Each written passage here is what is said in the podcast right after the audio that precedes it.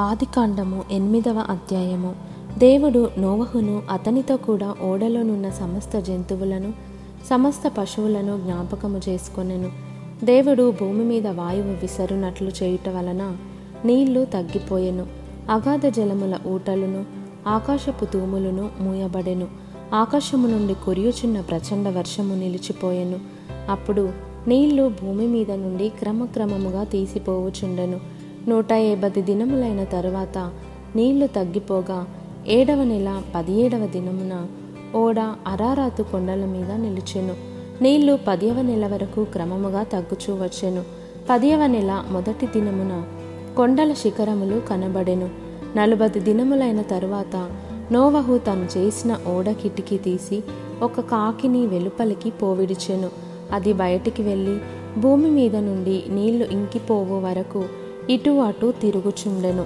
మరియు నీళ్ళు నేల మీద నుండి తగ్గినవో లేదో చూచుటకు అతడు తన యొద్ద నుండి నల్లపావురం ఒకటి వెలుపలికి పోవిడిచెను. నీళ్ళు భూమి అంతటి మీద నున్నందున తన అరకాలు నిలుపుటకు దానికి స్థలము దొరకలేదు. గనుక ఓడలోనున్న అతని యొద్దకు తిరిగి వచ్చెను. అప్పుడతడు చెయ్యి చాపి దాన్ని పట్టుకొని ఓడలోనికి తీసుకొనెను. అతడు మరి ఏడు దినములు తాలి మరల ఆ నల్లపావురమును ఓడలో నుండి వెలుపలికి విడిచెను. సాయంకాలమున అది అతని యొద్దకు వచ్చినప్పుడు త్రుంచబడిన ఒలీవ చెట్టు ఆకు దాని నోట నుండెను. గనుక నీళ్ళు భూమి మీద నుండి తగ్గిపోయెనని నోవహునకు తెలిసెను. అతడింకా మరి ఏడు దినములు తాలి ఆ పావురమును వెలుపలికి విడిచెను. ఆ తరువాత అది అతని వద్దకు తిరిగి రాలేదు. మరియు ఆరు వందల ఒకటవ సంవత్సరము మొదటి నెల తొలి దినమున నీళ్ళు భూమి మీద నుండి ఇంకిపోయెను. నోవహు ఓడ కప్పు తీసి చూచినప్పుడు నేల ఆరియుండెను. రెండవ నెల ఇరవై ఏడవ దినమున భూమి ఎండి ఉండెను. అప్పుడు దేవుడు నీవును నీతో కూడా నీ భార్యయు నీ కుమారులను నీ కోడండ్రును ఓడలో నుండి బయటకి రండి.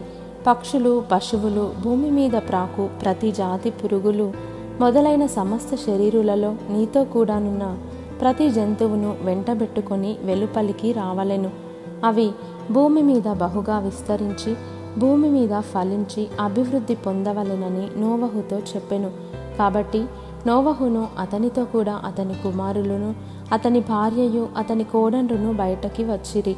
ప్రతి జంతువును ప్రాకు ప్రతి పురుగును ప్రతి పిట్టయు భూమి మీద సంచరించినవన్నీయు వాటి వాటి జాతుల చొప్పున ఆ ఓడలో నుండి బయటకి వచ్చెను.